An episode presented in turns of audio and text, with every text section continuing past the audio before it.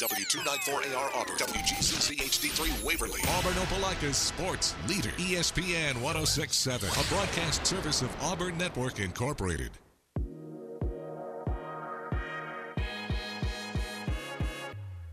You are on the line, live on ESPN 1067 in Auburn and Fox Sports Central Alabama on 98.3 FM in Birmingham and Sylacauga. Online on foxsports983.com and espnau.com.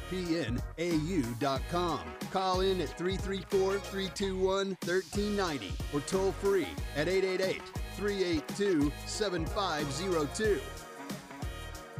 You're on the line here on ESPN 1067 and Fox Sports Central Alabama on the line, the show that tells you like it is and holds nothing back. On the Thursday edition of the show, Jacob Goins with you and Christian Clemente in the house for hour number one. Christian Clemente from 24 7 Sports now, his new job. Christian, thanks so much for being in here yet again this week. How's the new job going, man? Dude, it's going good. I was talking with you a little bit before the show. Um, I'm sure pretty much everyone can relate. It's been a little stressful to start figuring out different system, um, getting training on some different stuff and whatnot. But I mean, so far I've loved it. The guys over at 24 7 in the Auburn market and just throughout the 24 7 market, just in general, are great. So it's been a lot of fun working with them. And I mean, we'll get talking about it, but we've had a lot to work on recruiting wise. So it's been fun. Absolutely. Well, good to hear that it's going well. And glad to have you back in the studio yet again uh, here on the Thursday edition of On the Line here on ESPN 1067 in the Auburn Opelika area and on Fox Sports Central Alabama on 98.3 up through Birmingham and Sylacauga. Hope you're all doing well on this Thursday afternoon. It is June 9th, which means we are 86 days away from the college football season, 86 days away from September 3rd when Auburn will hit the football field. And I'm excited. We've had a lot of stuff to talk about when it comes to the football team. Auburn has picked up a guy out of the transfer portal, wide receiver Koy Moore, and then Auburn has had guys on campus for recruiting. They're having camps all all the time it seems like right now with just players upon players coming in and doing whatever they need to do. So, lots to talk about. We're going to get into a bunch with you today, my friend. If you guys want to call in, be a part of the show, we'd love to hear from you. 334-321 1390. That's the number to put you through to me. If you have a question, comment, concern for me, if you have a question about recruiting for Christian or anything else on your mind in the sports world, we would love to hear from you. Call in, be a part of the show. 334 321 1390. Well, Christian, let's jump right into it. Last week we had you on the show. We talked about the five players that were going to be on campus for official visits, and they came. And from what I heard, it was a pretty successful weekend. Yeah, so it was really good. Um, one quick note was, you know, we talked about last week. Keon Brown was expected to be in. He ended up not coming. Um, he went to Oklahoma, and he actually committed to Oklahoma that weekend. Um, but Auburn picks up another wide receiver this weekend, actually, and it brings an immediate boost to the team because they brought in Koy Moore for an official visit. Um, that was kind of a last second addition a little bit, and he ends up committing, um, and he actually enrolled and signed yesterday. Um, I saw him at the athletic complex, kind of moving in and talking with coaches and stuff like that yesterday. cool. So he's here already. He's ready to get to work. Um, but then the other four guys, the high schoolers that were here, I mean, everything went really, really well, to be honest. I mean, there was a lot of planning that went on um, because Friday they have an elite camp, or last Friday they did have an elite camp. So you have like 300 kids on campus for that. They had four unofficial visitors, like 2024, 2025 kids. Um, so younger kids, but very talented in their own right that are visiting campus and then the official visitors come in as well. So there's a lot of planning, a lot of organization that has to go on, and a lot of opportunity for things to go wrong, and things really didn't go wrong. It went it went very smoothly. Um, everything worked out as planned, and I mean, all the kids really really liked it. Um, we can go down the line a little bit. Brock Glenn, the quarterback that was in, um, he's actually named after Auburn. His full name is Auburn Brock Glenn. Um, and we, we did kind of get an official timeline on his commitment date now. He's been kind of saying he wants to do it roughly before July. Okay. Um, but now he's trying to do it before Elite 11 because he did get invited to the finals, which starts June 28th. Uh, I believe that's either a Tuesday or a Wednesday here at the end of the month. And so he's hoping to do it that weekend before then. Um, so he left, and Auburn is in a fantastic spot with him. The interesting note is since he did leave, Ohio State has offered him now. Oh, okay. And he's planning to officially visit there. But I still think Auburn stands in a good spot because there's a couple things that really work in Auburn's favor. Um, one is obviously the family connection here to the school. He's familiar with Auburn beforehand, but he's also very big on relationships. And Auburn has had, I mean, Auburn's been recruiting him probably the longest um, out of the top schools that he's um, still considering, especially more than Ohio State. Well, how long has Ohio State been in the picture? Not overly long. They've been communicating with him a little bit, but not fully recruiting him like Auburn has. And this is a kid that's rising up the rankings. You know, he started as a three star kid. Um, he just got bumped up to a four star. So, Okay. And I mean, when you look at the optics of it, you know, you think about it like this: if he were to have commit to Auburn like a month ago, you're beating out like TCU and Mississippi State, and everyone's like, oh, like, oh, okay, we got our quarterback. Like that's kind of nice. Now, if you get a commitment from him, you're getting a four star commitment. You're beating out Ohio State. Florida got in the mix. Florida State has gotten in the mix. It looks like a very much more impressive win, and that just comes from Auburn's long-standing relationship there. So And that and that will speak to other recruits that, you know, a quarterback like himself would pick Auburn over a school like Ohio State where quarterbacks have had really good success over the years. Yeah, exactly. Now he is going to officially visit there, so I'm not 100% convinced he's going to be coming to Auburn, but I have my crystal ball pick in for Auburn right now, and I feel pretty confident in that. Awesome. So, I mean, everything went really well there. Um, What about some of the others that were here yeah, last weekend? some of the other ones. Uh, Jamal Jarrett, he was kind of the X factor we talked about because he had never visited Auburn before. So it was kind of a, what is this going to be like? Can Auburn make a really strong first impression? And Auburn did. Um, the interesting note there is um, the first ever camp, rivals camp that he went to. Um, he was paired up with Enyce Sledge, who just enrolled at Auburn um, a couple weeks ago What as a, a name. freshman. Yeah, and so they've been like they've been like brothers um, ever since. They've been extremely close. So Enyce was his player host um, Oh, last nice. weekend, um, and Jamal loved it. Man, he said after the visit, if he had a top two, it would be Auburn and Georgia. Um, so Auburn is immediately back in the immediately in the mix there. I mean, we knew they were in the mix, but I wasn't sure if they'd be able to get up into that kind of top tier, and they have. And another interesting note with him is he's friends with Sadir Mitchell, a defensive tackle out in New Jersey. Right. Sadir is officially visiting June 24th. Jamal is also going to come down that weekend. He said it's basically like taking a second official visit, except for he has to actually pay for his hotel and stuff this time. Gotcha. So he's going to come down when Sadir is here, spend the weekend. He wants to work with uh, defensive line coach Jimmy Brumbaugh. So, I mean, everything seems to have gone really well there for Auburn to try and make this a really strong battle there. Cool. Um, other guy, another guy, Ian Geffrard, the big offensive lineman. I saw some really good notes about him. I saw Yeah. that what he put. He said if he had to choose right now, Auburn would be his top school. Is that correct? Yeah, he said Auburn's at the top. Um, now he does have visits remaining to Boston College and Arkansas this month, but I mean Auburn made a really strong impression there. Auburn's looking to sign four to five, maybe even six offensive linemen this class. Um, so he That- is a po- that's unheard of. yeah. Um, so he's a really strong possibility there. Um, now he is not deciding until December, so you still do have some time there um, to play things out. And I mean, there's other guys on the board as well, but Auburn's in a great spot there. Um, and then the last guy um, outside of Koy Moore would be Jaden Osbury, um, who's here uh, or was here for an official. Um, obviously, the brother of Austin Osbury, um, and this was his third time to campus. And I mean, he really, really enjoyed it. I think Auburn sits at the top there. I still don't think it's a gimme just because his brother is here that Auburn lands him.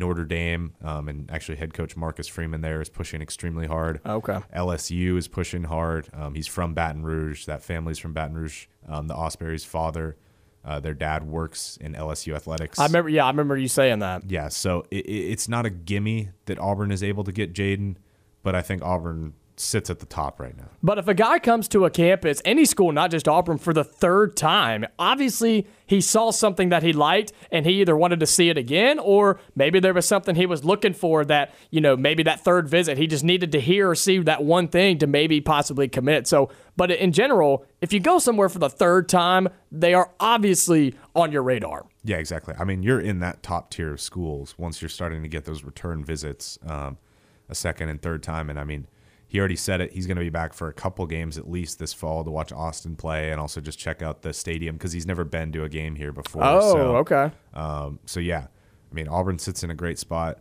The first weekend was, I mean, if I had to give them a grade, I'd say they got like an A plus. They Wow. really couldn't have done too much better in terms of making a strong impression with these kids and doing a great job of first uh, first visit weekend. And what helps with what you do is that you get to talk to the recruits eh, like in person. You talk to them and ask them how the visits went, right? And so you get to see and hear from them how the visits went. I mean, yeah, they're not to probably not give you everything and even if it was terrible they probably wouldn't say it but if they are being you know straight up and saying i loved it you know want to come back that means something yeah no it definitely does and it's really great you know to be able to talk with them in person get a facial reaction kind of see how they're actually saying it stuff like that you kind of read them a little bit Right. more um, and I mean, everything went really well. And you actually would be surprised. Sometimes some kids will just say, eh, you know, it was okay. I, I just didn't really love it. Stuff. well fair, i mean fair mo- enough most of the time with Auburn, um, 99.9% of the time, kids are saying they really like it. And the one other interesting thing is pretty much every kid brought up the new football facility, which if you're Yeah. in town and you drive past it, it's really starting to take shape. and it's really hard to miss it Yeah, exactly. Um, and they got to go on like a tour of it on the inside. I with saw The that. construction and stuff like that. So that's making a really strong impression on these kids. And I saw that the players were making some of the like some videos and stuff of them walking through. Obviously, they didn't give any of the details out, but they just seem super excited about the plans that are going to be put inside and what they are planning to do on the inside of that football facility. Let me ask you this, and you kind of alluded to it already. How much impact is that new football facility having on recruits that are coming to campus and trying to sell them on Auburn? Yeah, I mean, I think it's huge um, just because Auburn already is pretty solid in academics across the board. So these kids, um, you know, they want to have good academics, but they also want also want to have good um, athletic facilities to work on as well. They want good tools to help them succeed. Um, and up to this point, Auburn was a little bit behind um, in the SEC and really in the country in terms of facilities. Most schools already have a football only facility, um, and Auburn did not yet. But now Auburn's going to have one, and not only have one, but one of the best, if not the best, in the country. Um, so Auburn's going to be in a great spot, and that's a fantastic marketing tool as well, which they've clearly been doing and doing successfully. Do we know when that's going to be completed? Like when the goal of, for that to be 100% completed and done and them using it full time? I think the hope is that they would be able to move in um, sometime like September, October this year. So Wow, maybe mid-season they'd be able to move in. Yeah. uh, I know they're working extremely hard to try and get it finished before the Absolutely. season. But Yeah, well, it's it's crazy how when you know in the city of Auburn, if you live in Auburn, Opelika, you understand that the construction around this place is nonstop and it is. It's bad, whatever you want to say. It's bad and it's slow. It seems like not a whole lot of progress gets made, but then every now and then they just like ramp it up, right? But with the football facility, I mean, I see people out there seven days a week and they're out there working on it all of the time. It's crazy when something like that is is being built that the um, the urgency to get it built, if you will, is is through the roof on that. But I think it will help. Obviously, it's going to help the team. It's going to help recruiting and everything with Auburn football. You need better facilities. You needed better facilities, and now you're getting that with this new football complex. And so. You were talking about the recruits, how impressed they were this weekend or this past weekend with official visits. You gave Auburn an A plus on, you know, recruiting them and what they did over the weekend. Is there anything in particular, or the some of the things that they were doing, Auburn was doing that you were just really impressed with, and that the recruits were impressed with as well? Uh, you know, not necessarily. I just think everything went really smooth. Um, you know, the visit um, visit weekend yielded a commitment, obviously, out of Koy Moore, so that's obviously really positive. Made great impressions um, on the other high schoolers that were there, um, whether it was film studies and hanging out with the coach, um, or going around campus, going around the town and stuff like that. I mean, the the recruits seemed to really enjoy all of it. Um, I heard they went and did some like axe throwing, um, and Okay. some other stuff like that. So overall, I mean, everything seemed to have gone really, really well. And so, with obviously Auburn got one commitment with Koy Moore, and we kind of talked about the other four that were here, and some of them are wanting to commit in the next couple of months. And you talked about Geffrard, who who is not committing until December. Does that hurt Auburn, in your opinion, if they wait to make their commitment for longer periods of time? Uh, not not and not that one specifically, just in general. Yeah, no, just in general. Um, not necessarily because you know these kids will be back. They can take unofficial visits and just come back for like a football game in the fall. Um, usually, it is kind of that thought process this, that the last visit is usually um, you probably have maybe the best odds just because you're getting that last impression. But I mean, for this one, Auburn still can get the last visit because they can still bring a guy like Ian Geffrard or a guy like Jaden Osbury back for a game before they make their December um, decisions. So, not necessarily, but I, I do think sometimes getting the first visit is just a little tougher. You might have to fight a little bit harder in the end just because not that they'll forget about you, but they will have had so many I mean, if they're taking five official visits and you're the first, they'll have four other schools on their mind before they even think about yours. Necess- maybe just because of the Yeah. way things work out schedule wise. So. Yeah, well, I mean that makes sense. If you take five visits, you're probably going to the one that has or that it's ingrained in your mind is going to be the last one, maybe the last two that you went to. That's just human nature. Yeah, And so, so if you're Auburn and you get a guy on his very first visit, and that was four or five months ago. What do you do? You know, what do you have to do to make sure, hey, we're still over here. Don't forget that you visited us. Yeah, I think the biggest thing is communication, um, and that's something that this Auburn staff has really ramped up this year and done a better job with in terms of just calling the recruits, texting the recruits, you know, checking in on them, checking in on their family, whatnot. Not even necessarily about football, but just you know checking in on them as people and as kids. Um, and I think that's something that Auburn staff has really gotten better at. Bryan Harsin has gotten better at. The recruits talk about um, honestly how often they talk with Bryan Harsin. Um, there's um, there's a recruit coming in this weekend for an official visit, and he's like, Bryan Harsin feels like my position coach just because of how much he talks to me, um, and that's something that I don't think we would have heard last year. No, and that's something that I don't feel like you hear a whole lot from any other program. Obviously, you probably would hear from the head coach, but not that often. And that's definitely something that was not happening, you know, a couple of months ago or even, you know, six months ago, whatever.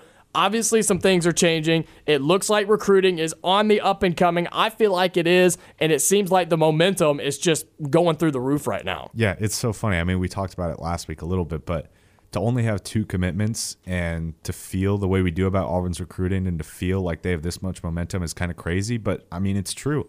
It feels like they have a ton of momentum. It feels like things are operating just so smooth right now, and it just feels like it, it just feels like you know everything will work out in the end. They only have two commitments, but you feel confident they're going to get a couple more here um, in the month of June, in the month of July, and then that'll kind of help propel them into a strong um, football season in terms of landing commitments as well. So, I mean, you feel really, really confident about the Auburn recruiting right now, which is kind of crazy to say after what you thought kind of last year during the summer. So things have really, really turned around in a really good way. Well, it takes one step at a time, one player at a time to commit. Seems like Auburn's doing the right things. It seems like they're in the door with a lot of these good kids, and hopefully that's something that Auburn can continue to do on the recruiting trail. We're off and running here in hour number one. When we come back with Christian Clemente, we're going to talk about some of the kids that are coming in this weekend and coming in the couple, you know, in a couple of weekends as well, and talk about what Auburn football has to do to get them on their minds. Stay tuned. You're listening to the Thursday edition of On the Line.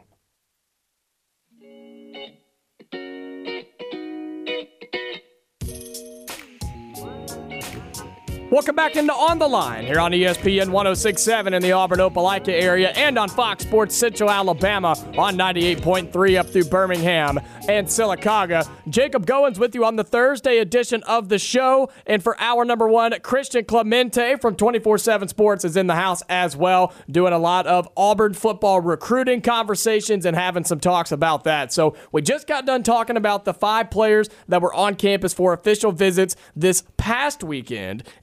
As we did last week, we're going to preview the guys that are coming to campus this weekend. Auburn's got their hands full this weekend, my friend. They have nine guys, you said, that will be coming to campus this weekend. Yeah, originally it was supposed to be 10. Um, one of the kids ended up canceling his visit because he's expected to commit to Clemson here just within the next couple days. But still, I mean, nine, you're basically doubling or very close to doubling what you had this past weekend. So, mean, it's going to be a huge crop of kids coming in. And so, break it down for us, man. Who's coming? What do we need to know about them? What's the chances? Where do they sit with Auburn right now? Just kind of break it down for us. Yes. So the first group that's coming in um, are three teammates um, at Langston Hughes. Langston Hughes is the high school where Terrence Love is from. He's the Auburn safety commit.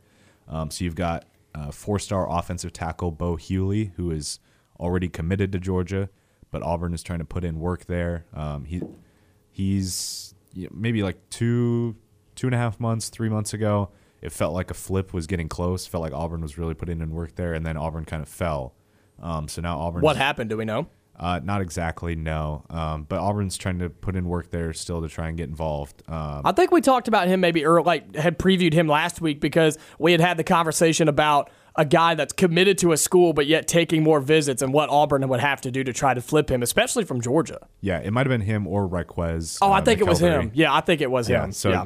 I mean, they're working on two Georgia offensive line commits, which if they're offensive linemen and they're committed to Georgia, it's gonna be tough. pretty good. Yeah. but yes, like you said, also going to be pretty tough. Um, Then you've also got out of Langston Hughes four star tight end Jelani Thurman. Um, I think Auburn is the leader coming into this visit.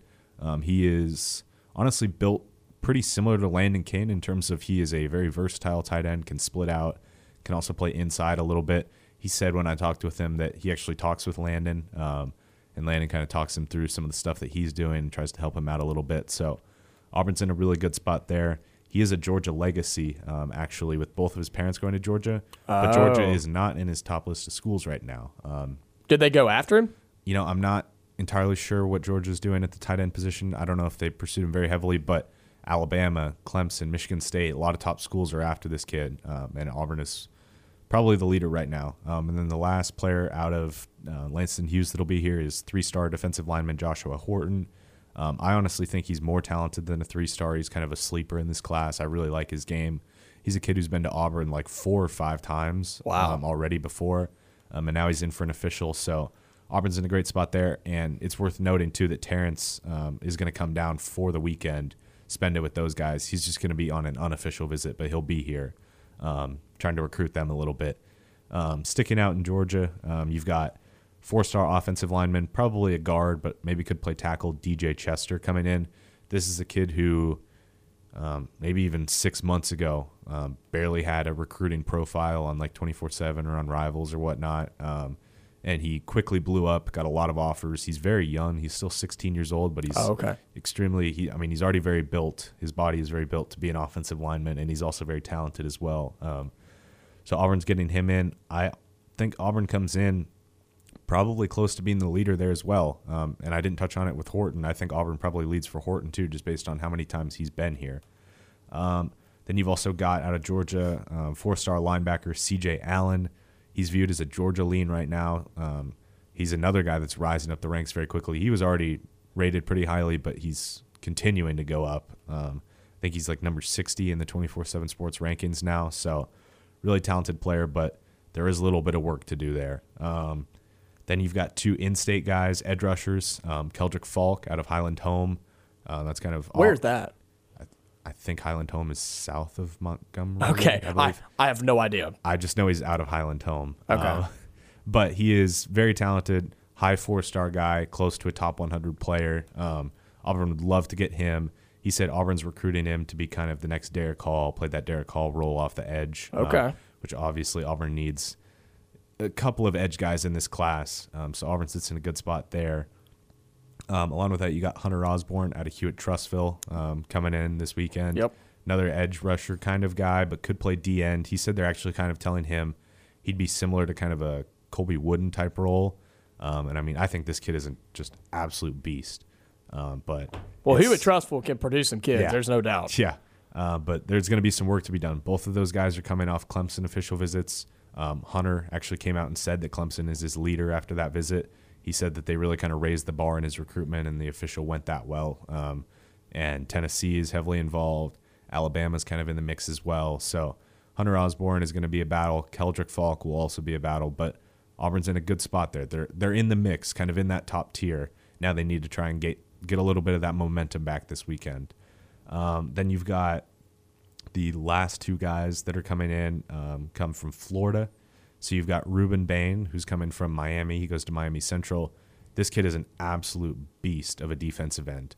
Last year, he had 48 and a half tackles for loss, and he had 29 and a half sacks. In uh, one season. Yes, in one season, Oh my gosh. playing in Miami. Holy smokes. Yeah, um, and he is a Miami uh, legacy, um, and his brother is actually a GA at Miami, so that's going to be extremely Gotcha. tough. Yeah. Now, with that said, him and Rock Bell and Tony go back. He said to when he was like 11. He's known Rock like pretty much forever. They're Well, that's big- that's big time. Yeah, they're extremely close. Um, so I mean, I think Auburn is a bigger contender there than some people might think. Um, so Auburn is certainly in the mix for Rueben Bain, one of the best defensive ends really in the country. He's I think he's a top 100 guy, um, but I mean the stats clearly show what he can do. Um, and then the last one is Jakeem Jackson, who is a cornerback. He just switched to playing corner, um, but he's viewed by some as a guy with like NFL type upside um, because of his frame, his speed, his I mean already his quick nature in terms of being able to play defensive back. Um, he is actually the younger cousin of Tasharvin Bell. Uh, Oh, yeah, Auburn yeah, player. yeah. Um, he is Jakeem has never been to Auburn before, but he's heard all about it. Um, so this official visit will be his first time. And I think it's even more important now because Auburn was going after AJ Terrell's younger brother, Avieon, um, and he ended up committing to Clemson. Um, so now Jakeem is that much more important um, in the cornerback room, kind of recruiting wise. Um, so, I mean, that'll be a big visit as well. It's his first time. Um, so, I mean, it's going to be a huge list of kids that are here this weekend. You've got an elite camp on Friday as well. Um, there's going to be some really, really talented guys at that. And then there's just a huge group of kids there in general. I mean, usually the elite camps are 200 plus, close to 300. So, got a lot going on this weekend recruiting wise, but that's kind of a quick rundown of those nine guys. Yeah, yeah, absolutely. Well, later on in the in this first hour, I want to talk to you about all of these elite camps and what it means for Auburn, what mm-hmm. they do, and that type of stuff. But in the next minute or so that we have here before we head to the bottom of the hour break, it seems like the guys that are coming on official visits this weekend, and even in the past weekends, it's either Auburn is in a really good spot or at least Auburn's in the mix, and that I feel like that's a good sign, and I feel like that is the case. Would you agree? Yeah, certainly so. Now I think that's kind of the case with everybody that takes an official visit to anywhere. Okay. Because you do only get five. True. So usually it's going to be one of your top five schools, unless you're like already committed somewhere and like you just want to go check a place out or something like that. Um, but I mean, it feels like most of these kids that are coming in, Auburn is, if not at the top of their recruitment, they're in like top two, top three, maybe. So you're really at the top tier, that top five. Yeah, well, that's a good sign. It sounds like Auburn's doing the right things, and yes, they're getting certainly. good guys on campus. And trying to sell Auburn and sell the future of this program. We're 30 minutes into hour number one. Stay tuned. We got 30 more minutes of Christian Clemente from 24 7 Sports. Stay tuned.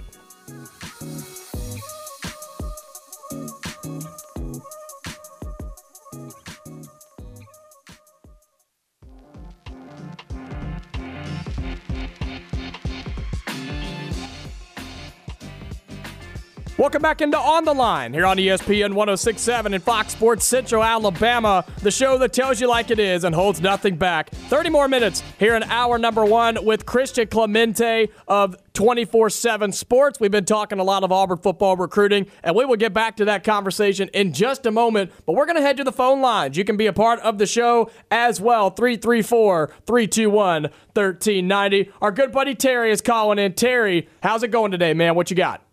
Doing great, Jacob. How are you and Christian doing today? We are doing fantastic. What you got? Got a couple of uh, questions for you. First of all, on the recruiting, when uh, Christian said a while ago, a guy was committed to someone and is taking visits. I don't consider a guy like that committed. I don't know about y'all. I don't consider them committed at all if they're taking other visits. I don't. I think they're plenty vulnerable. Uh, yeah, I think that's fair for some uh, recruits. I think some recruits are definitely, you know, they're quote unquote committed, but they're really looking elsewhere. Um, I think some kids are just taking visits. Um, I would say specifically taking official visits because they want to get that experience. They just want to go hang out somewhere.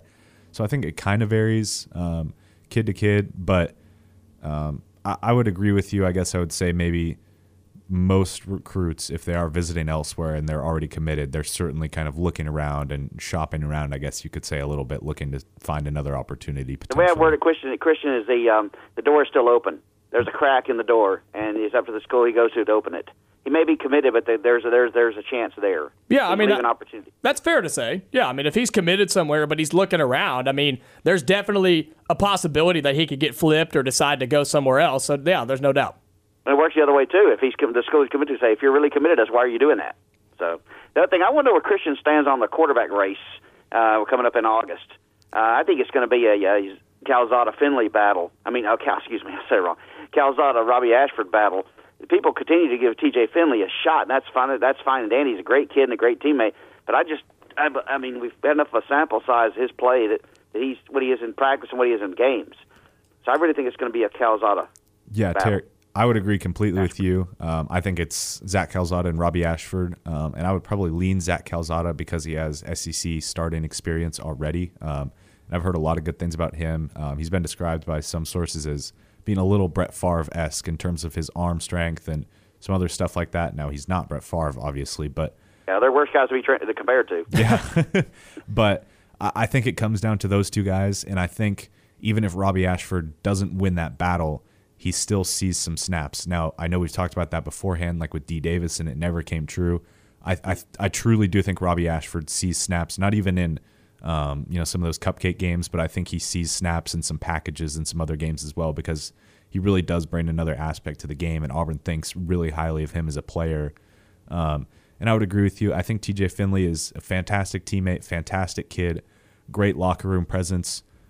I don't think he will be Auburn's starting quarterback this fall. Right. Well, Ash, Ashford's. I agree with you, Christian. On, the, there's going to be a package for him because there needs to be, and also when you when you do that, you open up the door for you know, which, why is this guy the starter? And then yeah, and if it's if it's close coming out of August, uh, you're going to have it even more. Yeah. Because Ashford's going to bring something to the table that, that Calzada can't do. It, you know, Terry, to, to kind of jump in here a little bit, I think it's Calzada's job just because the style of offense that I think Bryan Harsin and this offense are trying to do, I think Calzada will fit that a little bit better. That's why I've continuously said I think Calzada is your starting quarterback this fall. Well, the reason I think Jacob is and, and Christian because Ashford lends a, a mobility, and one of the things I think Bryan Harsin is going to have to learn if he's going to be at Auburn is the defensive lineman. My God, the defensive lineman for Georgia just ran a four seven. He's three hundred forty pounds. Yeah, they're fast. So they're going to ch- they're going to chase you down. You better have somebody that can run. And Calzada can't run as good as Ashford. Yeah, you're right. You're right. He can't run as good, but I think pro style quarterback fits the pro style offense. I think he's a better fit, but I agree with Christian. I think he's going to get some snaps. Robby Ashford will. Well, let's hope so. Take care, guys. Have a great day. Yeah, appreciate the call. That was Terry here on the Thursday edition of On the Line. He brought up a couple good points. You know, we've talked about that here about recruits that are committed. That's that's the one thing that I've stood that stood out to me, and I've asked you about it. Is recruits that are committed to a school, but yet they go on other visits. It's not that they're you know looking to leave their committed school, but I mean, how do you how do you see that, Christian? Yeah, I mean, they're not necessarily looking to leave. They're not trying to openly or yeah, openly, um, you know, go shop around necessarily, but if something pops up that they really like, they'll definitely listen to it and they'll hear them out a little bit. So it is shopping around in a sense, kind of. Um, but, you know, it's certainly a tough balance um, because, um, you know, you want to keep the kid, but you also want to say, hey, go enjoy yourself, go take other visits, fine. Right. Just go look around. You know, you only get to do this once, but then you also have, I mean, Clemson, the Dabo way. As soon as someone commits somewhere, they can't go take an official visit somewhere else. Like D. Creighton, who was supposed to come in and officially visit this weekend, um, who's probably set to commit to Clemson here very soon. He won't be allowed to officially visit Auburn. Um, Auburn will still keep recruiting him because Auburn really values him and still thinks there's a chance they could potentially land him. But once you're committed to Clemson, you're not going to officially visit anywhere else. So Is that their rule? That yeah, that's kind of the Clemson way. Okay. basically that's Okay. the Dabo way. Yeah, I mean, and I get that, you know, and that's sort of the the consensus that you and I have come to when having this conversation is, look, there's two sides of the coin here. You understand the frust, you could see and understand the frustration of a school if your recruit that is committed to play for you is op, is out shopping around looking for something else because you're like, okay, are you really committed to us? Just like Terry brought up. But at the same time, you're dealing with 17, 18 year old kids. And like you said, you get to do this once. And you want to make sure that the kid is making the right decision for him because it is his future and his football future and his life. And you want to make sure he makes the right decision. And so I think it's the, the high ground for a coach to say, I know you're committed to us. If you need to look around or you feel the need to go somewhere and look, you know, go do it. But just remember, you're committed here. Yeah, certainly. Um, and I think, you know, once you get to Clemson's stature, I guess you could say, and Dabo's stature of being a top, really, really top tier program that competes for national championships, you can kind of just say, nope, you don't get to go anywhere else. If you're committed here, you're committed here. Um, and so maybe Auburn will be that way in a couple years if Auburn becomes a top program, kind of like that. But for now, I think you kind of have to just play it as, you know, you can go somewhere else, but you're committed to Auburn. We love you here. This will always be your home type of deal. So Right. it's it's a very delicate balance that you kind of have to do. Yeah, Auburn cannot afford to do that right now. There's no way Auburn could say, "Oh, you're committed here. Sorry, you can't look anywhere else." I don't think Auburn's not on that level of Clemson just yet. I, yeah, and I don't think it matters with the two kids they have committed right now. Anyway, I mean, no one is more committed to Auburn than Braden Joyner. Um, I mean, He's been very vocal about yeah, it. been very vocal, fantastic recruiter, loves Auburn, goes to Auburn High School. I would not be concerned about him at all. And same goes for Terrence Love too. Terrence Love is putting in. He's not as vocal on social media as Braden is, but he puts in a lot of behind the scenes work, talking with different players and whatnot, trying to get them to come to Auburn. And So- that's what you want to see, and that's what you love to see from Auburn commits is they're already selling Auburn. They're not even here yet. They're committed, but they're not even here yet, and they're selling Auburn. That was a great call. Terry, we appreciate you as always. You could call in and be a part of the show as well. 334-321-1390. Christian, I want to talk to you about these camps and these elite camps and all of these the camps literally that Auburn is hosting it seems like multiple days a week right now and such a busy time for the football team. These camps that the football team hosts with hundreds of kids that come in and do drills and they do different things. Tell everybody that may not know what happens at these camps, what they are, and why that Auburn is hosting them. Because Auburn's not the only one, but why is Auburn doing it, and then what is it? Yes. So what we've had now, there's been two elite camps. Um, so that's kind of, you know, it's intended to be kind of some of the top talent. Um, but I mean, some of the kids that are coming in are like freshmen or even like um, eighth graders. So there are some very young players. That doesn't mean they're not elite, but obviously they've got a while still they're to young, go. yeah. Um, so there's been two elite camps, and yesterday there was an offensive line, defensive line camp. Um, there's another one of those still set. There's an elite camp Friday, and then they still have two seven on seven team camps as well. Um, so you know the elite camp is a great opportunity for Auburn to invite some of the top players that they're really recruiting and going after to actually come to the camp. Auburn can get a firsthand look at them, kind of see.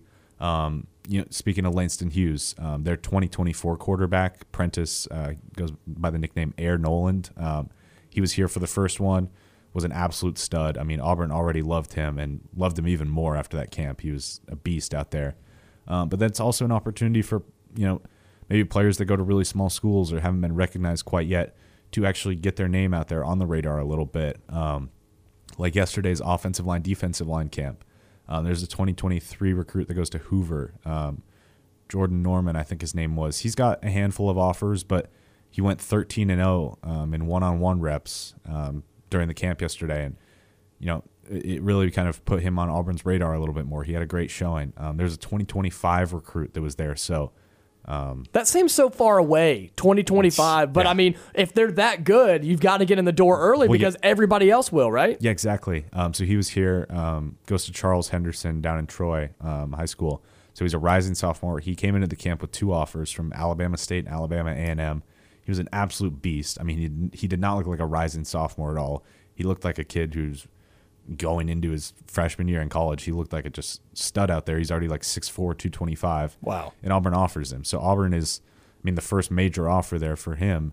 Um, and that's because of these camps. So the camps really are valuable tools that the staff can use, not only to evaluate current targets, but potentially find some more targets as well. Um, so they've been doing those, and I mean, it's a lot of work bringing a lot of different kids in, but it, it does yield results. And you, you know, you were telling me that you know two and three hundred players go to these camps at a time. It seems like eh, no matter what the position is, whatever. You know, I guess for the sample size, but why so many kids at these camps? Why not just invite the ones that are on your radar? Well, uh, the camps, you know, kids can buy tickets to them. um, Oh, as well. okay, So okay, okay. th- there are a group that are invited, um, but then also, you know, technically anyone can come to the camp. So Got there's, it. there's not a, uh, of the 200 to 300, there's, you know, maybe like 25, anywhere from 25 to 30 that are really already on Auburn's radar um, and that you want to keep an eye out for. But then, you know, like I just said, there are kids that shine at the camp that maybe Auburn has never even heard of or talked to before um, and might get an offer, or at least they're on their radar now. So, look, these camps can really be valuable tools, um, and Auburn is using them. So, I think that's smart. And you know, we were talking about the football facility that's being built in a couple of years. You can now it's starting hopefully next year you can start having these camps in the brand new football facility, which will only speak volumes to the guys that you are looking out for or maybe that you get on your radar. They can see the football facilities that they could possibly be playing in, which is a big time recruiting factor as well. Yeah, exactly. And like the thing, the other thing with these camps too is not only are these recruits coming in, sometimes you know they're teammates who may be a higher rater, higher rated higher than them. There you excuse go. me. Um, you know, m- maybe this kid is coming in unranked, but his four-star teammates like, oh, I'll drive down with you. You know, I'll just go check out Auburn. It's a good opportunity to bring kids in. It's also a good opportunity just to sell Auburn, just kind of sell the Auburn brand as well. Um, you know, these kids will go back to their schools and talk with their teammates about how much they liked Auburn or whatever their experience may be, and it's a good opportunity in the future. Um, and it's just a good way to get these kids connected with the coaching staff and the GAs and whatnot too. One thing I would like to hit on real quick is uh, offensive line analyst Joe Bernardi.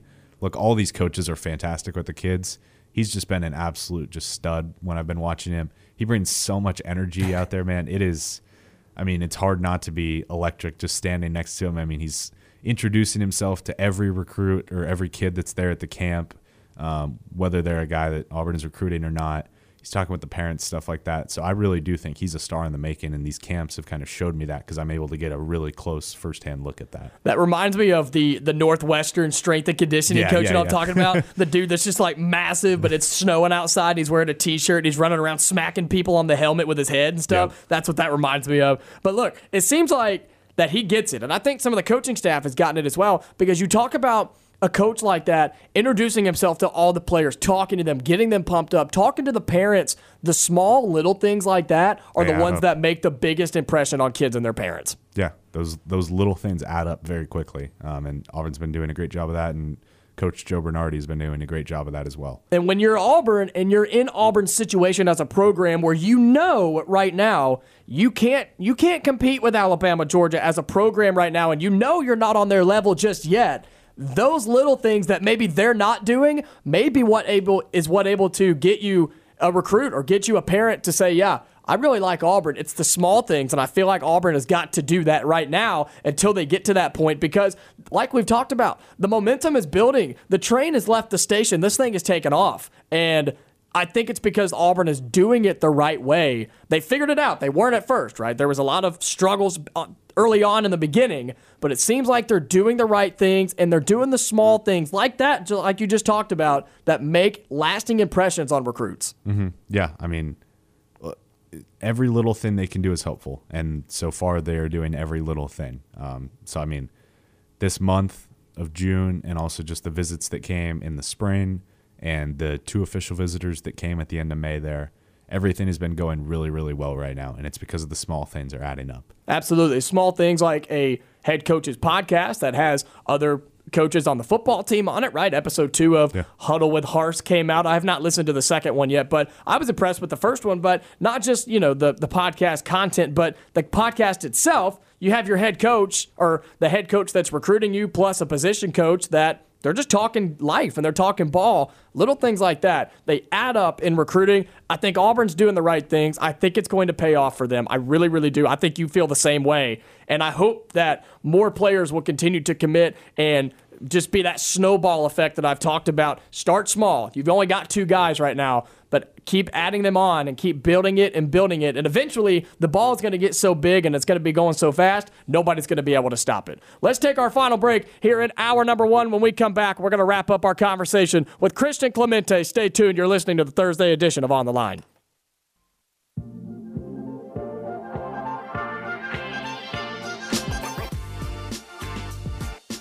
Wrapping up hour number one of the Thursday edition of On the Line, Jacob Goins and Christian Clemente with you here in hour number one. Christian, we've got you for about five more minutes or so. Uh, actually, about four minutes now. But we're going to talk just a little bit of uh, Auburn baseball because they do get underway in or in Corvallis at Oregon State in just a couple of days. They head out there today. Uh, they're probably on their way right now. They had the reverse Tiger Walk out there at, at uh, Plainsman Park today. You know what? Well, You know what are your expectations? I know you know you keep up with baseball a little bit. What are your expectations for this Auburn team this weekend? Yeah, so I mean, I you just hit on it. I don't cover baseball as much as other people, um, so definitely like follow Jason Caldwell um, from our site Auburn twenty four seven if you want super in depth baseball coverage because that's not what I provide. But I definitely keep up with the team enough to kind of follow it. Um, I'm very intrigued to see how the team plays this weekend, just because you know they kind of slumped at the end of the season, and a lot of those were away games. Then you know the SEC tournament was uh, neutral site, um, but then they get back to Plainsman Park and they just hammer the ball. What was it, 40 runs? Yeah, something more than any other team in the whole regional round. yeah, or it was 40 runs, I think, through the first two games. Whatever it was, they scored a ton of runs. The bats were just absolutely electric, could not be stopped. Pitching was pretty solid overall. They gave up a decent amount of runs, but I mean, when you're up big, you're not overly concerned as a pitcher. Um, Right. So now you head to Oregon State. I mean, you were playing a monster of a team. Oregon State is always a kind of national threat. Feels like pretty much every year. Um, and it's it's going to be a tough travel. We just talked about it a little bit during the break. I mean, They've got to go all the way to Corvallis, so they're going across the country. Literally across the country. The game times are at like nine o'clock, nine thirty central. Now, I read today, um, Butch Thompson had a uh, kind of media thing before they left on Reverse Tiger Walk. He said he's been having the team kind of stay up later than usual um, and doing some other just smaller stuff, trying to prepare for that, trying to get them used to that. So it's definitely going to be a very interesting matchup. Um, I mean, if Auburn's bats stay as hot as they were, there's literally no chance they're losing. Um, now, I don't think there's a chance they can stay that hot, but you know, if the bats can get it going, Trace Bright has been a pretty solid uh, starter to kind of get things off, and Joseph Gonzalez has pretty much been their best starter, um, and he'll be that day two starter there. So, look, if Auburn can come out and get you would obviously love to get a game one win. Um, uh, what is it? Saturday they play Saturday, Mm-hmm. Sunday, Monday. Saturday Okay. night, yep. So you would love to get a game one win, but I just I need to see Auburn at least keep it competitive, keep the bats not like a 1-0 loss. I need them to the bats need to be awake a little bit because even if they do drop game one, I think this team has enough resilience they can battle back and win two in a row after that. They've shown that in close games this year. They've shown that with their backs against the wall, needing to win series or stuff like that. So I still believe.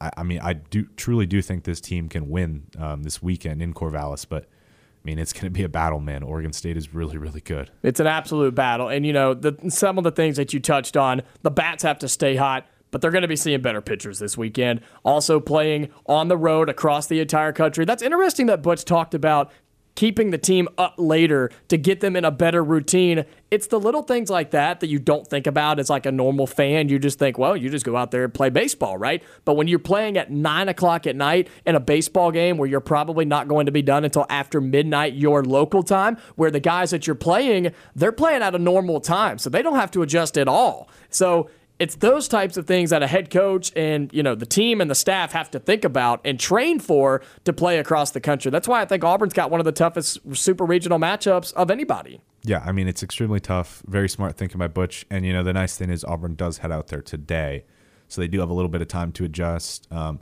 I mean even things like temperature. I mean temperature plays a big factor in baseball. Um, I think I was reading something as well. Oregon State um, has kind of a turf mound, um, so they have to adjust to that as well. So Auburn's getting out there early enough; they'll have time to adjust. They've already been trying to adjust, um, so they're trying to make up for those kind of some of those factors that are on the road. Um, and we'll just kind of have to see. I mean, I think it.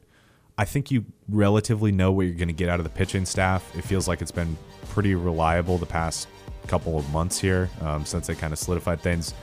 You're just unsure what you're getting out of the bats, but I mean, they're coming in as hot as possible. So. Absolutely. Well, Christian, we appreciate you as always here for the first hour of the show. Everybody follow Christian Clemente with all his recruiting stuff with 24 7 Sports. We appreciate you. Stay tuned. Hour number two coming up.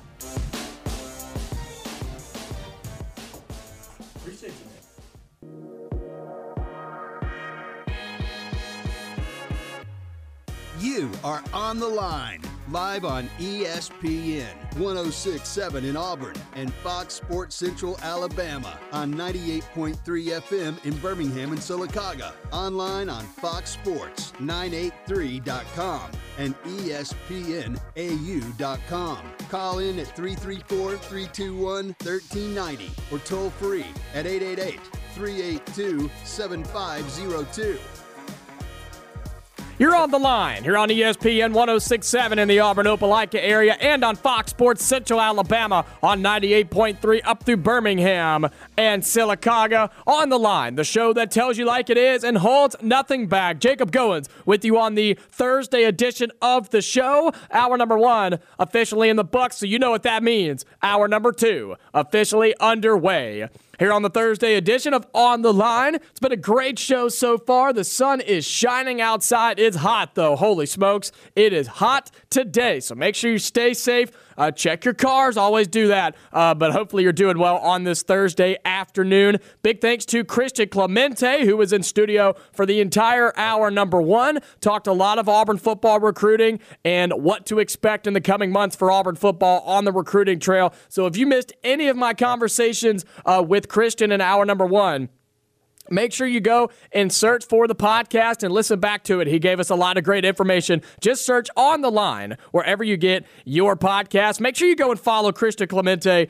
uh, on Twitter and follow all of his Auburn recruiting stuff with 24 7 sports. Didn't get the chance at the end of the first hour to let him plug himself, but always go and, and search for his recruiting stuff. He's, he's just on top of it. He knows what he's talking about. A lot of Auburn football recruiting going on right now with elite camps and everything going on. So make sure you go and keep up with all of Christian Clemente's great work with 24 7 sports. But again, make sure you go and find the podcast. Just search on the line wherever you get your podcasts.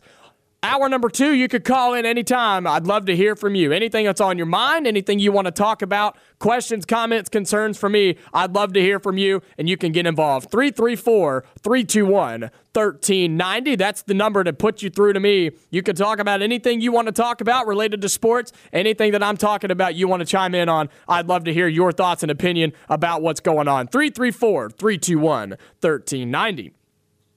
We are 86 days away from the college football season. That's right, 86 days away until September 3rd. I'm excited. I'm going to give you the countdown every single day. We're 86 days away from the college football season, 86 days from Auburn football getting started in this 2022 college football season. Let's start hour number two, like we always do, with making headlines. Game three of the NBA Finals was last night. Boston takes care of business at home. They take a 2 1 series lead over the Golden State Warriors with a 116 to 100 win for the Celtics. They take the 2 1 series lead over the Warriors. What a great game it was last night. Fantastic matchup. I think, again, this series will go six or seven games. And it was a great game last night. The first half, Boston jumped on Golden State early. They got up by almost 20 points at one time in the first half. They were up. Uh, they were up decent at the half, and then you know Boston played the best in the first half. They played so much better than Golden State in that first half. But I knew sitting there watching the game, and I'm sure a lot of you did as well. You knew that that third quarter barrage from Golden State was going to happen, and it was coming, and it did. Golden State came back, took the lead in the third at one point, but then in the fourth quarter, Boston's defense is what sets them apart in this series. I've said it all postseason long. Boston's defense is what sets them apart from everybody else. And, you know, coming down the stretch, look, in the first half and especially in the first in the third quarter, I trust Golden State's offense more than Boston's defense.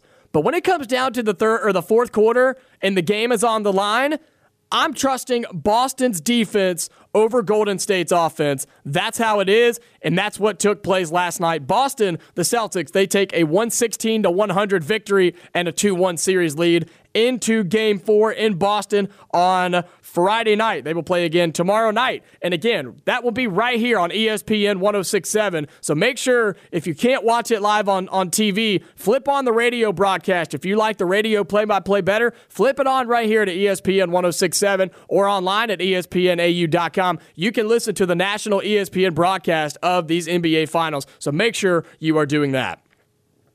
Moving on with making headlines, the new LIV Golf Tournament. It began today over in London, the new golf tournament and the new golf tour that has really just swept the news in sports right now. It started today in London. We had Ben Taylor, host of Auburn Opelika this morning on WANI, and also co-host of Dad Bod Golf Pod on yesterday to talk about this new uh, this new golf league, what it's about, how much money they're paying these players, and why so many big names are going to this new LIV tour. And today, more drama came out. The PGA sent out the PGA themselves. They sent out a memo that said they are they are basically uh, banning and whatever words you want to use, they are forbidding any player that goes to play for the LIV Tour or any player that goes there in the future from playing in any PGA event. But that doesn't make a whole lot of sense because all of these players are resigning from the PGA. So you can't boss somebody around that doesn't work for you anymore. That's the that's the uh, that's the sl- the term, I guess, or the the wordage that Ben Taylor used yesterday here on the show. If you quit your job, your former boss can't tell you what you can and can't do.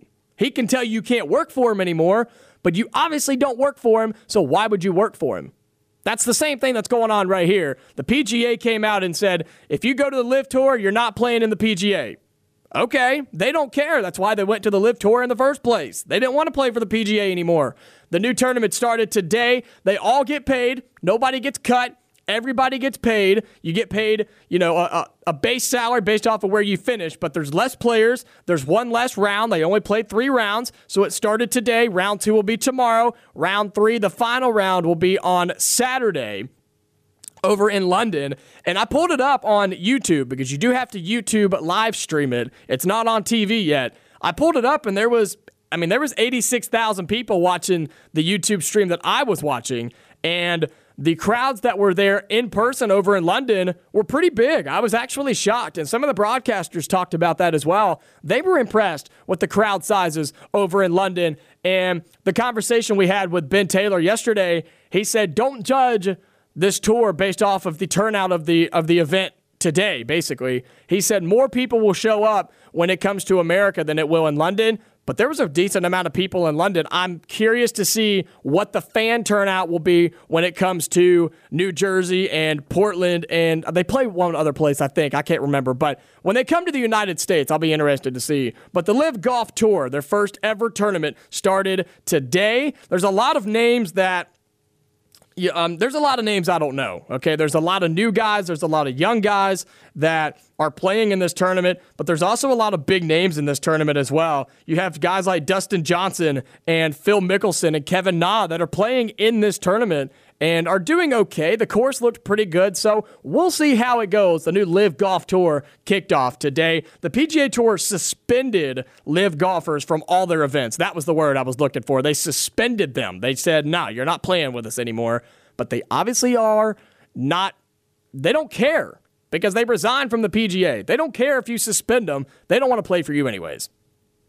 Moving on with making headlines, Auburn baseball leaves for Oregon today. They had a reverse Tiger walk coming out of Plainsman Park and got on the buses. There was a lot of fans out there. So if you went out, congratulations. Thank you. I appreciate, you know, I appreciate it as an Auburn fan to see other Auburn fans out there. And I know the baseball team appreciated uh, the reverse Tiger Walk as they went on to Oregon to take on Oregon State this weekend. First game is Saturday night. It was at 9:30 Central Time. They actually moved it up. Now, sit down. You're gonna you're gonna want to sit down for this one. They moved it up a whole 30 minutes, so it's at nine o'clock instead of 9:30 now. I know, major difference, but they now play at nine o'clock Saturday and Sunday night.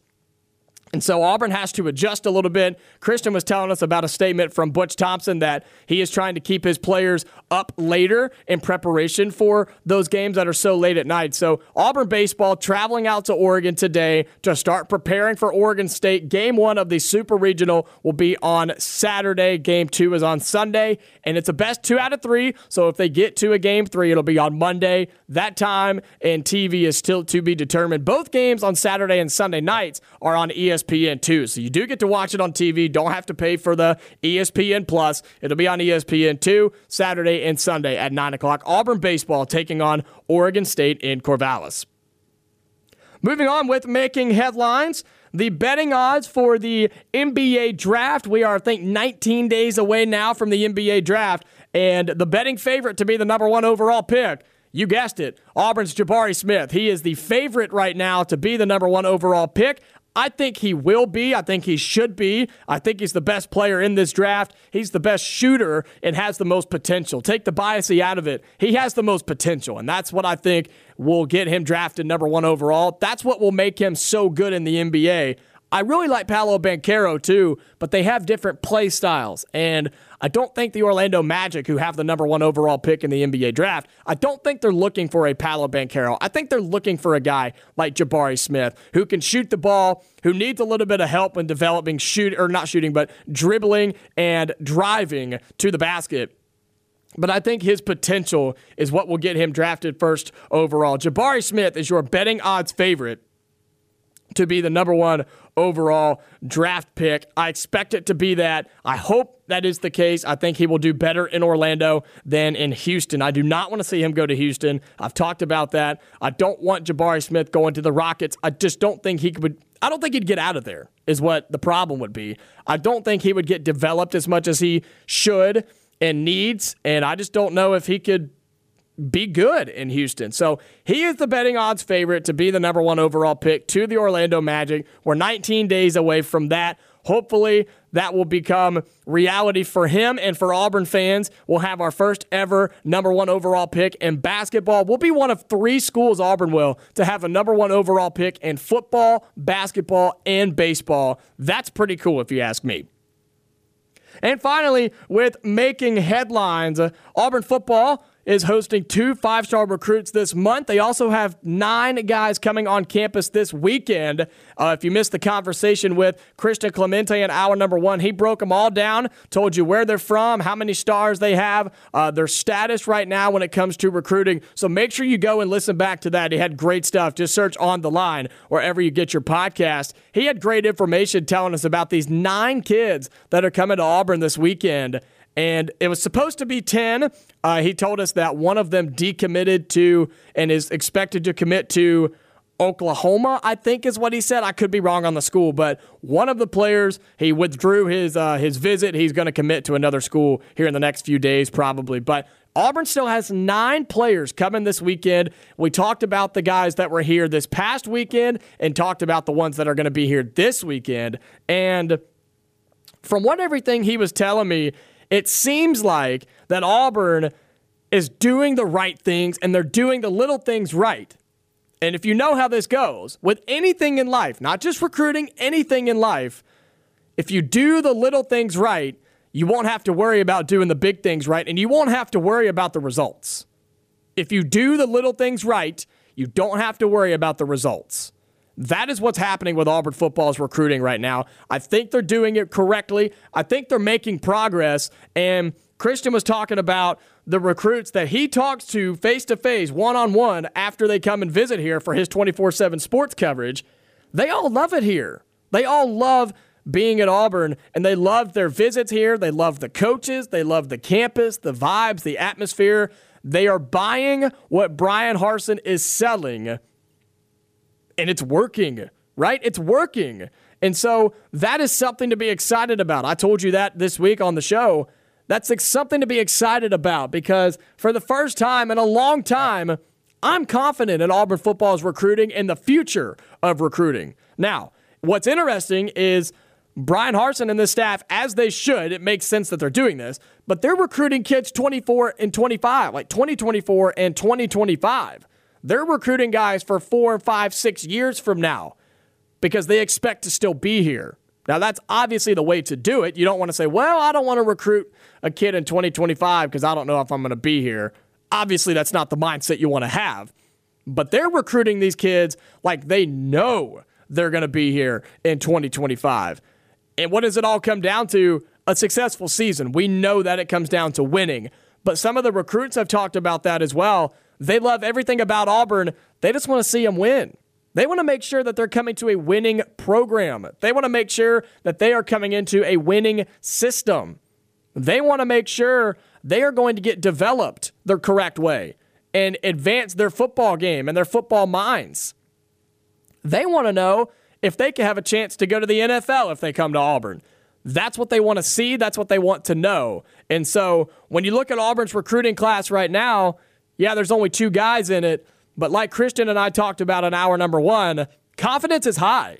And we can talk about Auburn football's recruiting and not want to pull our hair out. And I can talk to you about it, the listener, and I hope that you feel the same way. If you're still worried about it, I would love to know why. I, and I'm not saying you're wrong by any means, but I would love to hear if you still have concerns. What are those concerns? What is what has led you to still be concerned? Why are you not satisfied yet? Give me a call 334-321-1390. And it's okay to still be concerned. It's okay to say there's still only two guys in this recruiting class. That kind of worries me. You could say that, and that's totally okay. I get it. But I think what's going to happen is what I've already talked about the snowball effect. Auburn's got two guys in their recruiting class right now that love Auburn and are selling Auburn every single day. They sell it and they love it and they believe in it. That that'll kind of catch on, right? that means something to other recruits. When you have two guys that have been committed to Auburn as long as they have and haven't even gotten here yet, they're still in high school and they're already selling Auburn to the best of their ability and saying how great it is. Other recruits see that. They see that and they respect that. And then they start saying, well, if they love it so much, maybe I should check it out. And then all of these recruits that come off of their visits and they talk to guys from 24 7 sports and other outlets and they say, I loved my visit. These guys are awesome. And they start listing all the good things that they're doing. Other recruits see that. And then you talk about the coaches for Auburn speaking to parents at these elite camps and on these official visits and doing the little things that make big impacts. That speaks to recruits and their parents. That speaks to them. And so, the point to this is Auburn's doing it the right way. When it comes to recruiting, they're trying to get back on track because it was so bad and it had gotten to a horrible spot. I think it's on the way back. Now, it's still going to take a lot of work to get to where it needs to be because you still have to compete with the other two schools, right? You still have to compete with everyone else in the SEC. Plus, the NIL has thrown a big old wrench into it and has changed the game forever. But Auburn is going to get there. I truly believe it. I do. I truly believe Auburn will get there. They will get back to recruiting top level guys because they already are. They already are. They're getting guys on campus. We've talked about that with some of our callers. Get them on campus. Get them here because the ones that are coming to campus and visiting Auburn, they absolutely love it. And they buy what Bryan Harsin is selling. Be confident, be patient, Good things are happening. We just got to see it now, right? That's what we need. We need to physically see it on the football field. I think it's going to happen, but we got 86 days to figure it out and make sure that we have a winning team when we step on the field on September 3rd. Off and running here at hour number two. If you want to call in, be a part of the show, get involved, I'd love to hear from you. 334 321 1390. Stay tuned. More on the other side of this break.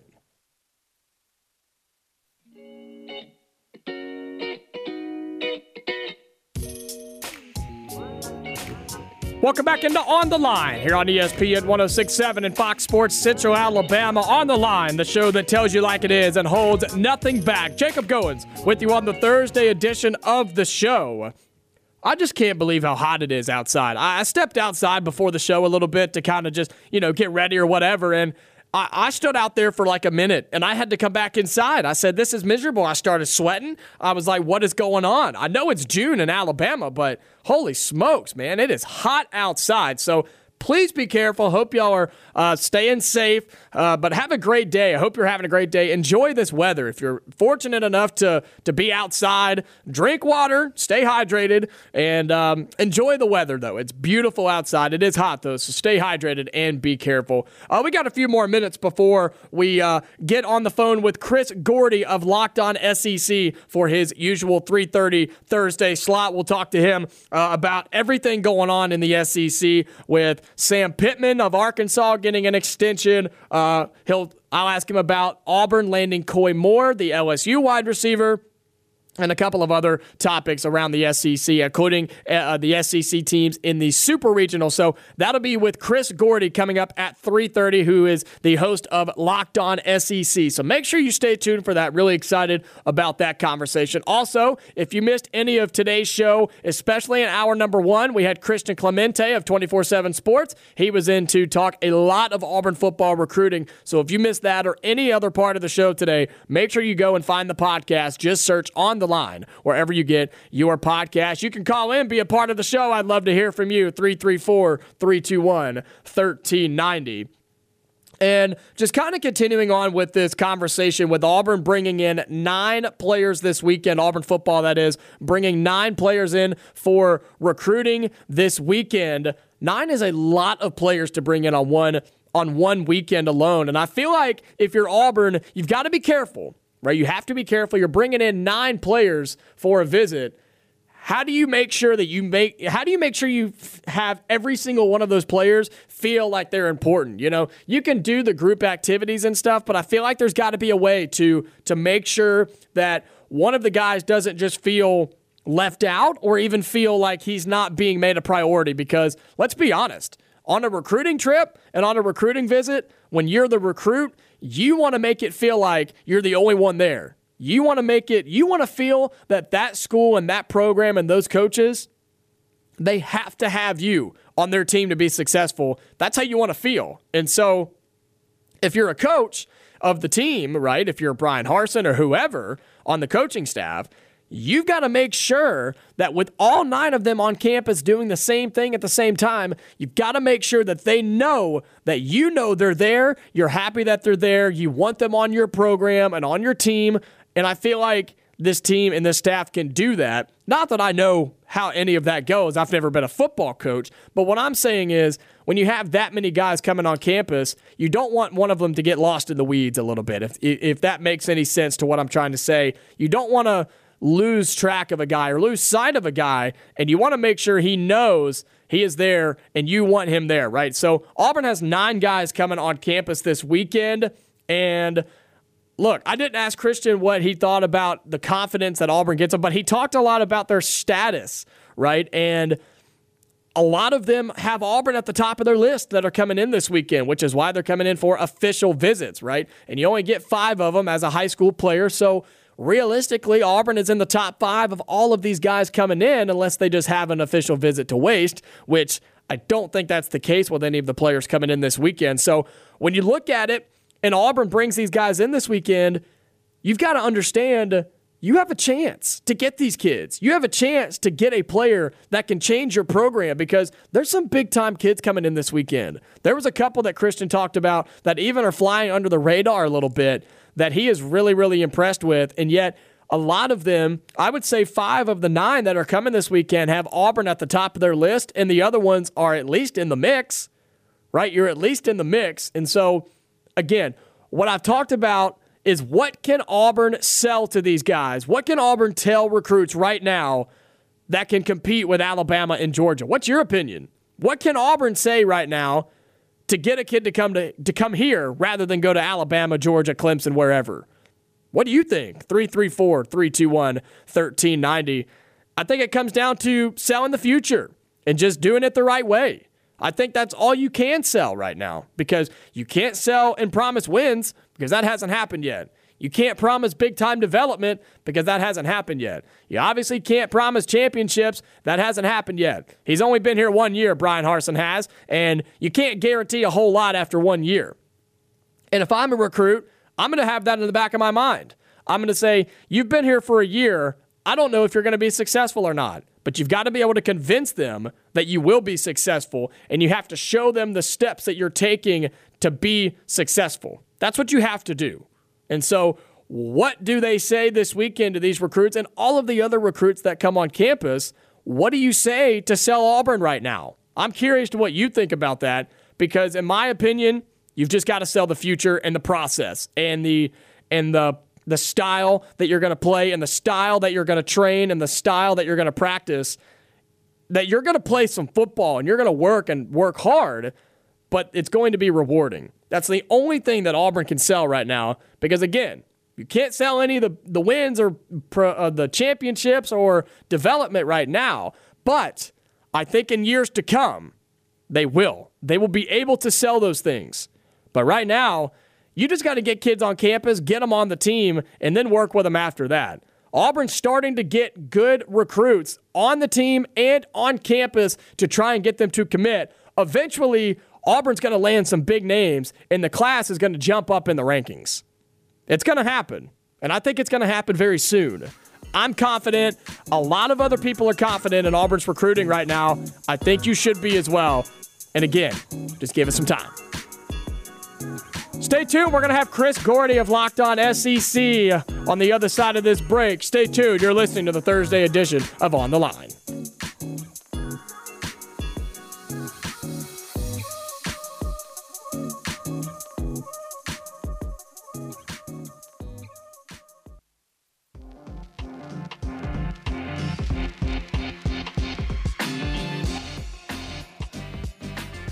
30 minutes left in the Thursday edition of On the Line, the show that tells you like it is and holds nothing back. Jacob Goins here with you in hour number two on ESPN 1067 in the Auburn Opelika area and on Fox Sports Central Alabama on 98.3 up through Birmingham and Sylacauga. Welcoming back Chris Gordy, the host of Locked On SEC. Chris, there's a lot going on in the SEC, man. Let's jump right into it. Uh, some of the news that came out a week or so ago Sam Pittman at Arkansas had a new contract. He got an extension with Arkansas. Was this something you saw coming, and is this a good move for the Razorbacks? Yeah, it makes sense, right? I mean, they've been, uh, you know, the, Arkansas has been nothing but arrow pointed upward since Sam Pittman has, has stepped on campus, and so um, yeah, I mean, look, with, with all the jobs that opened this past off season and you know a lot of names that are getting thrown around, I understand like right now Sam Pittman's maybe not the hottest name and you know g- guy that maybe the Notre Dame's and people would have been coming after, but let him have another successful season in Arkansas, and that certainly could have happened. I mean, you know, he he took over this program, won three games, and they were throwing a parade uh, when he went three and seven, just because it was better than the Chad Morris debacle, and then to go nine and four this past year with a big win over a ranked Texas team at the time, and you know win the Outback Bowl. Like, yeah, the, the arrow is pointed upward. So I think it was more. It wasn't necessarily rewarding him for what he's done because you know overall when you look at it, he's 12 and 11 at Arkansas, 7 and 11 in the SEC. It's not great. It's absolutely an improvement from where they were, but I think that was more so to cover their bases to say, look, we think Sam Pittman's going to keep taking a step forward with this program, and we want to go ahead and protect him and make sure he's not going to jump ship if one of these other programs comes calling. And you know, Sam Pittman even said he made a mistake. He was on the Scott Van Pelt show and said, "This is where I want to retire. This is where I want to. You know, I don't want to go anywhere else." Oh. And as we know, that's not what you say when you have an agent because uh, it, it takes any negotiations out or wiggle room out for the uh, for the, um, the your agent to get you more money because you, all you, you just made it known you don't want to go anywhere else. So it makes negotiations a lot easier for Hunter Yurachek and company. But uh, no, I mean it's again like it's a great spot. It's a great fit. They love him. He loves them. Uh, he's just got to continue to win there and, and hopefully take that step forward. And I think Arkansas's got a good shot this year. Uh, I I haven't been as bullish on KJ Jefferson as others, but a lot of people think KJ Jefferson can have a meteoric rise this year, have a fantastic, productive season for Arkansas and maybe we're talking about a New Year's Day bowl bowl game for Arkansas in a, a ten win season. It's certainly possible. Well, I, I don't think there's enough hype around Arkansas. That's one of the things I've been saying is I think they're going to be a really good team that could finish third or fourth in the SEC West. And, you know, extending Sam Pittman, he's done a lot of good things in, in the little bit of time that he's been there. Do you see him making Arkansas a, a legitimate threat in the SEC in years to come? Yeah, I mean, I think that's what he can do. Um, you know, when you look at how the schedule shapes up this year, you get Cincinnati, which is a tough non-conference game to start the year. Keep in mind, this is a team just coming off of a, a playoff appearance, but they do lose Desmond Ridder. They do lose a lot of those guys in that secondary. As you know, if you watch the NFL draft, you saw a lot of Cincinnati guys get drafted. But if they can win that one, man, week two, you got a quick turnaround with Shane Beamer and, and Spencer Rattler coming in uh, right into SEC play, and so and then week four you're, you're playing Texas A&M and Dallas again. So that's those are really those are three tough games right out of the gate for for Sam Pittman and company. So you know, as much as I could see them taking that step forward and, and maybe being a 10 win team this year and, and getting to a New Year's Six Bowl, I could also see them taking a step back and saying nine wins was was really good last year, but a tougher schedule this year. They got to go to BYU. They get Liberty. Um, you know, it, it certainly could be maybe like a seven and five type season for Arkansas this year as well. So, um, but yeah, I mean, that's the question, right? Like if if Ed Orgeron can the the everything can align for him in one year, and he gets a Joe Burrow and you know wins a Heisman and Justin Jefferson and Ja'Marr Chase and all those guys at LSU had that magical 2019 season.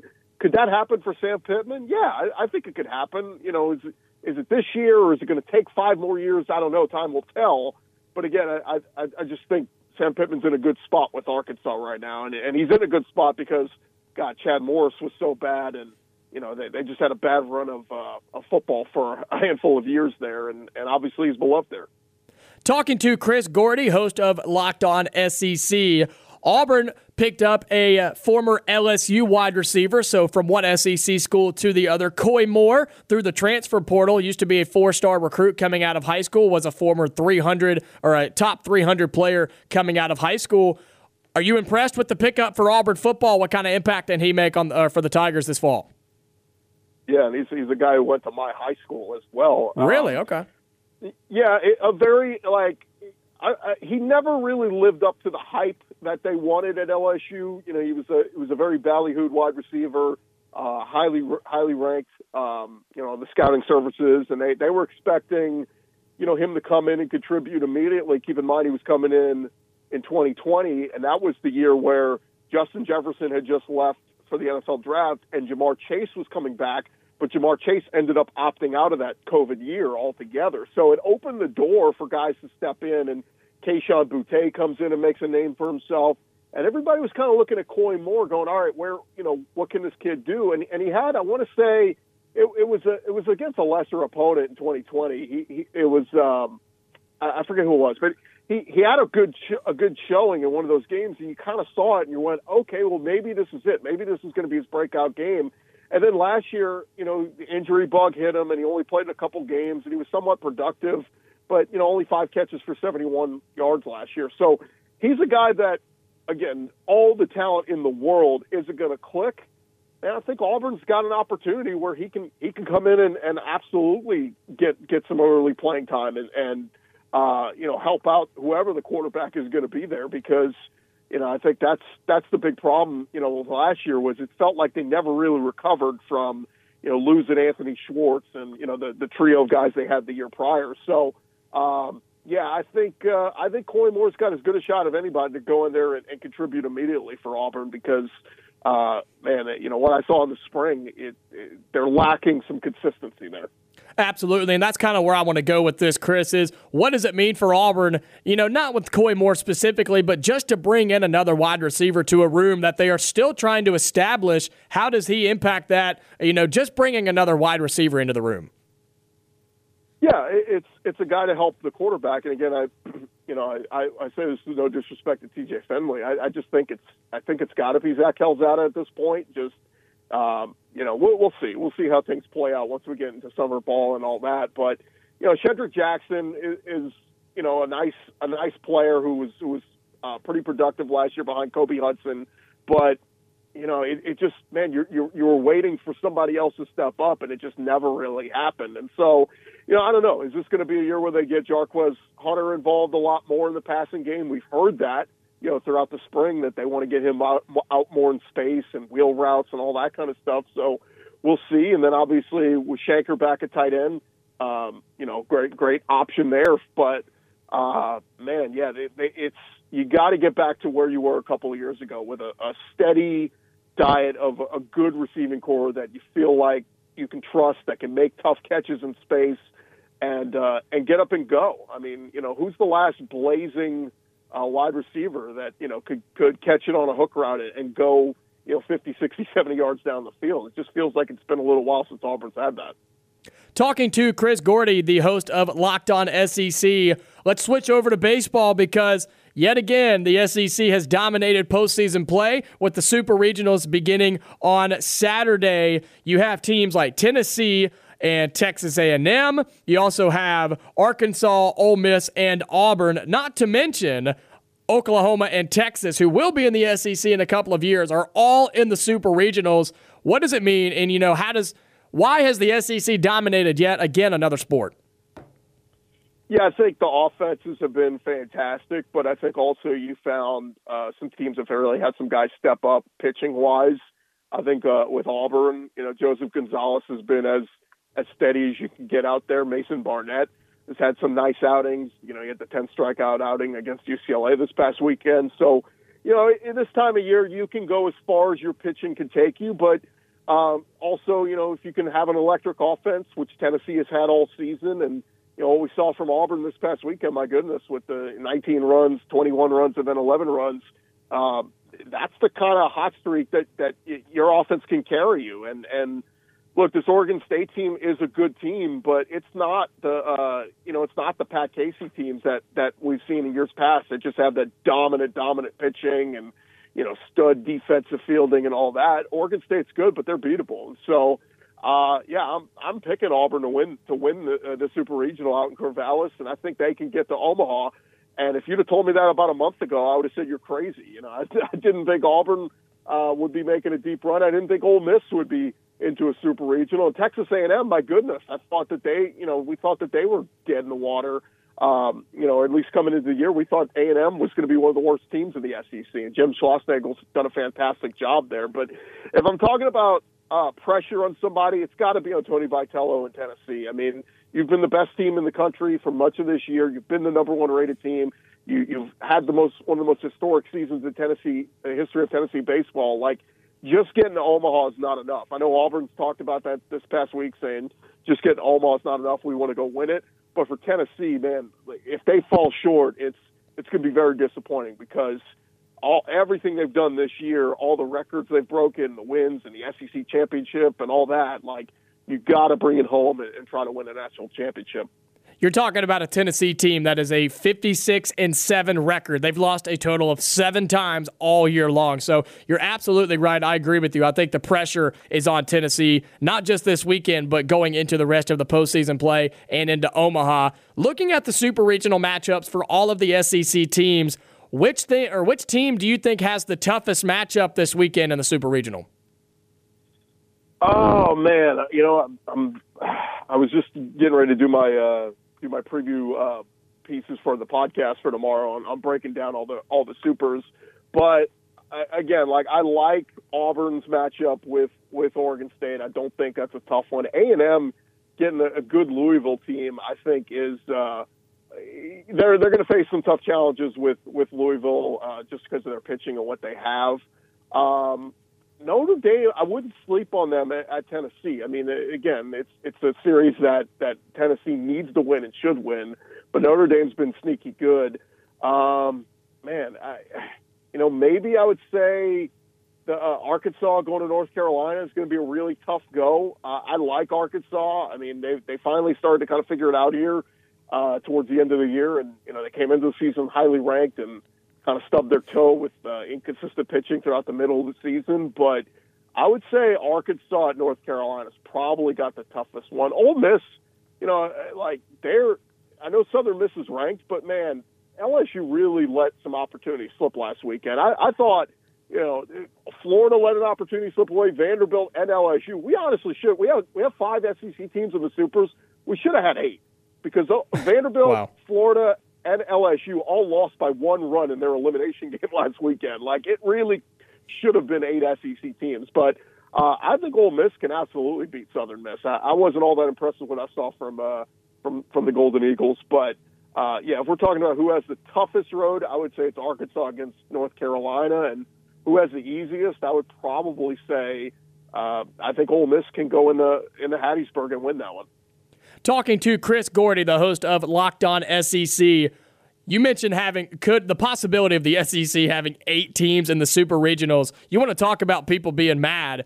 People would be so upset if the SEC got eight teams in the super regional. But let me ask you this before I let you go: How many SEC teams win this weekend and move on? You don't have to necessarily give specifics uh, unless you want to, but how many of the five move on this weekend? Jeez. Uh I'll say three. Uh, I mean, I'm just just going to play the odds there and say that uh, I think three of them will will get in. Um, you know, again, I'm I'm going to take the gamble. I'm going to say Tennessee is there. I'm going to say, you know, like look, I know Texas A&M's a higher seed over Louisville, but it does feel like they've played with magic all year. You know, like like they shouldn't be there, but they are. Um, again, I, I feel like Ole Miss can win that series against uh, against Southern Miss. So I, again, I'll just play the odds and say and say I think three get in. Uh, but man, Auburn Auburn against Oregon State, I feel good about.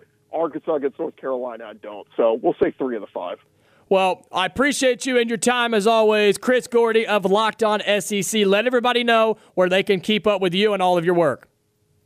Yeah, just uh, go to YouTube, search Locked On SEC, or wherever you find your podcast, search Locked On SEC, and uh, we got it up there for you. We're going to be uh, getting into some really good stuff in the next couple of weeks. SEC Media Days uh, coming up uh, just next month, so we're going to have a lot of fun stuff planned for all that week, and uh, going to be some great stuff. Go check us out on YouTube. Good deal. Well, man, as always, I appreciate you and your time. I'll talk to you next week. Definitely, man. Thanks.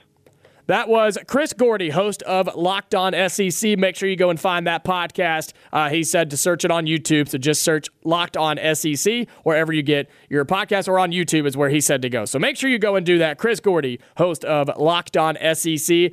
There's no doubt we're just going to have a lot of good content coming up in the next couple of weeks, and with SEC Media Days coming up, so they should have a lot of good content, and he will have some good stuff here on the show. He comes on every Thursday at 3:30.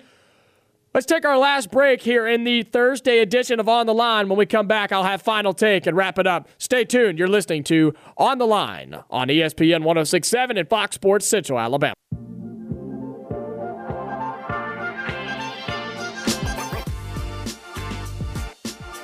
Wrapping up the Thursday edition of On the Line here on ESPN 1067 and Fox Sports Central, Alabama. On the line, the show that tells you like it is and holds nothing back. Big thank you to Chris Gordy, host of Locked On SEC. Just got off the phone with him and talked about uh, the SEC teams in the baseball super regionals this weekend. Also talked to him about the new Auburn wide receiver Koy Moore, the transfer from LSU, and also asked him about Sam Pittman at Arkansas, the head coach who got an extension and what that means for the Razorbacks. So great interview with Chris Gordy of Locked On SEC. If you missed any of it, make sure you go and search for the podcast. Just search on the line wherever you get your podcast. Also, in hour number one, we talked to Christian Clemente of 24 7 Sports. Uh, had a lot of Auburn football recruiting updates and information about guys that have been on campus, guys that are coming to campus, and what to expect from those visits. And also, all of these elite camps that Auburn football has been hosting and will be hosting in the next couple of weeks. So, great information from Christian Clemente of 24 7 Sports. If you missed any of that interview, any of the Chris Gordy interview, or anything else on today's show, make sure you go and find the podcast. Just search on the line wherever you get your podcast. Phone lines are open for the next few minutes if you want to call in right before we get out of here. 334 321 1390.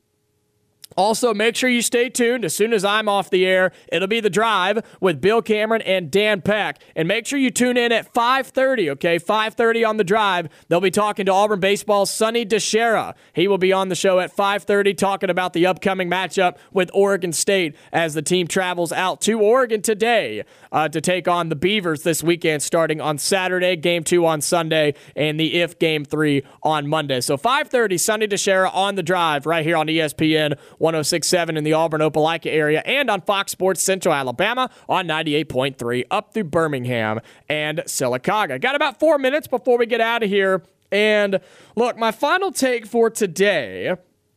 I've been trying to think of a good one and something that's related, relatable to what we've been talking about. And it's going to be with Auburn football's recruiting, transfer portal, all of that kind of put together. Okay, trust the process right? Taking taking the slang or the the the uh, the word from the Philadelphia 76ers when they trust the process, right? But that's what applies here. Trust the process of what's going on with Auburn football recruiting. Trust the process with what's going on with Auburn football and the transfer portal because what they're doing is working. It may not be working super fast and super quickly.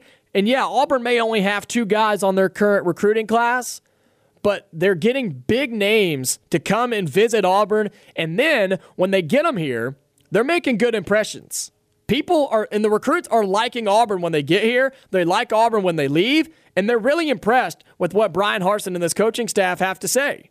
They're impressed. The new football facility is big time help for getting recruits here on campus and getting them to commit. That massive building that you cannot miss when you pass by it it's going to help a lot. You think it's helping now, it's still a big empty brick building. Imagine when they get everything put in there. You've seen the videos over the years of LSU and Alabama and Clemson and those big schools that have re- redone in Georgia, right? That have redone their football facilities and how it just looks so cool and looks so good. They do that for a reason, folks. Sure, they, they make new facilities for the players to have better workout rooms and a new field, but they do it to impress recruits because it works. 18 year old kids, they want to go and have the best football facilities in the country. And that's what Auburn's creating. So, processes like that, and then getting them on campus and convincing them and sitting them down and showing them what you're trying to build here, that works. And it speaks to recruits. And as I've said, Auburn football is doing the little things right. And when you do the little things right, you don't have to worry about the outcome because it'll take care of itself. If you do what you're supposed to do and you do it the right way, everything's going to work out just fine. And so for Auburn, continue to do what you're doing. That's if I could tell Bryan Harsin what if I could tell him and talk to him, I'd say, dude, do exactly what you're doing because I think it's working. And I also think that the mentality of our fan base is it's it's being it's going more positive, right? It's going that way on the scale rather than the other way where it was 5 months ago. I think people are starting to feel a little bit better about it. You hear guys like Christian Clemente come in here and he's excited about recruiting and where it's going. I am too. And you should be as well because they're doing the right things and it's working. It's working. So be patient, give it time because the things that they're doing, they're making impacts and they're making impressions on these kids. And eventually, they're going to start committing left and right. It's going to happen. There's going to be a time in this year where a ton of kids are going to commit in just a couple of weeks span, and we're going to get to talk about that, and we're going to say all of that work that they put in months ago when they had these kids on official visits and they left campus and they loved it, now they're committing to Auburn. We're going to be able to say that in a couple months, I think. And then in December, on the early signing period, when these kids commit and sign to Auburn, and Auburn has a good recruiting class, we're going to say, where has this been? But it's been in the works. That's where it's been. It's been in the works. They are putting in the work and making progress and impressions. And again, you've got to be able to guarantee the three things. You know what they are wins, championships, and development.